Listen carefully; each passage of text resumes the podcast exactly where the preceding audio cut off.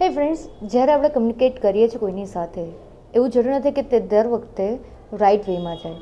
એના ઘણા કારણ છે.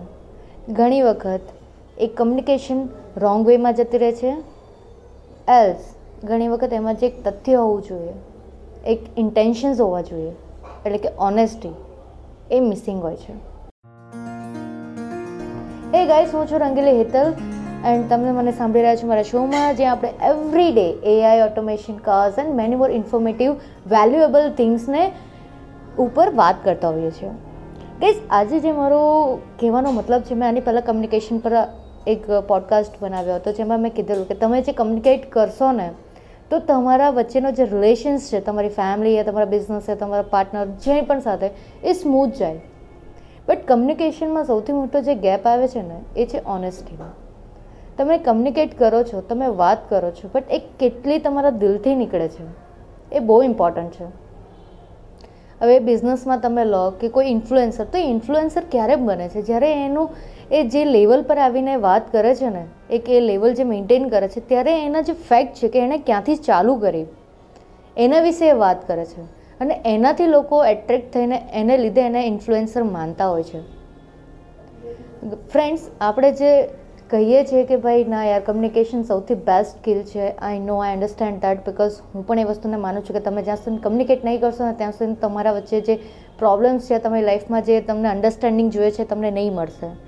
બટ એ અન્ડરસ્ટેન્ડિંગ માટે પણ તમારે સૌથી પહેલાં તો તમારી પોતાની સાથે, પોતાની જાતથી ઓનેસ્ટી રાખવી પડશે. ઓનેસ્ટી બધે જ ઇમ્પોર્ટન્ટ કામ યુ નો એક ઇમ્પોર્ટન્ટ રોલ પ્લે કરે છે. ને બધે જ કામ આવે છે. તમે જ્યાં સુધી તમારે ફોર એક્ઝામ્પલ આજે બધાને ઇન્ફ્લુએન્સર બનવું છે, તો ઇન્ફ્લુએન્સર બન્યા પછી કે લાઈક તમે એક પર્ટિક્યુલર એક ઓડિયન્સ ભેગી કરી, તો એ ઓડિયન્સને તમારે મેન્ટેન રાખવા માટે એ લોકોની સાથે કમ્યુનિકેટ કરવું પડશે. તો એ કમ્યુનિકેટ કરવા માટે તમે જ્યાં સુધી ફેન્સી વસ્તુ બતાવશો, તો એ લોકો એક ટાઈમ આવીને એમ વિચારશે કે, યાર ઓકે બીજું શું? આ તો બધા જ કહે છે. બીજાની સ્પીચ બોલવા કરતાં તમે પોતાની સ્પીચ બનાવો છો, પોતાના જે કહેવાય ને કે એક્સપિરિયન્સીસ શેર કરજો. કે તમે આ લેવલ પર આવ્યા છો તો કેવી રીતે આવ્યા? તમારે શું ફેસ કરવું પડ્યું? કેટલી વસ્તુઓ તમારી સાથે થઈ? કેવા કેવા એક્સપિરિયન્સ થયા? જ્યાં સુધી તમે એ ઓનેસ્ટી શેર નહીં કરશો, ત્યાં સુધી તમારા ઓડિયન્સને ખબર નહીં પડશે કે તમે આ લેવલ પર કેવી રીતે આવ્યા. ને આ બધે જ લાગુ પડે છે. કોઈ બિઝનેસમાં પણ લઈ લો પર્સનલ લાઈફમાં પણ લઈ લો, બધે જ આ વસ્તુ લાગુ પડે છે. સો ફ્રેન્ડ્સ તમારા હિસાબથી તમારો કોઈક એવો એક્સપિરિયન્સ જે તમને એવું લાગે છે કે નહીં, તમે અહીંયા ઓનેસ્ટ હતા બટ એ વસ્તુ પોસિબલ નહીં થયા રોંગ વેમાં કમ્યુનિકેટ થયું. પ્લીઝ મારી સાથે શેર કરજો, ત્યાં સુધી તમારું ધ્યાન રાખજો. ફરી પાછા મળીશું કોઈ વેલ્યુએબલ થોટ પ્રોસેસ સાથે જે આપણને લાઈફમાં એક નવી વેલ્યુ પ્રોવાઈડ કરે.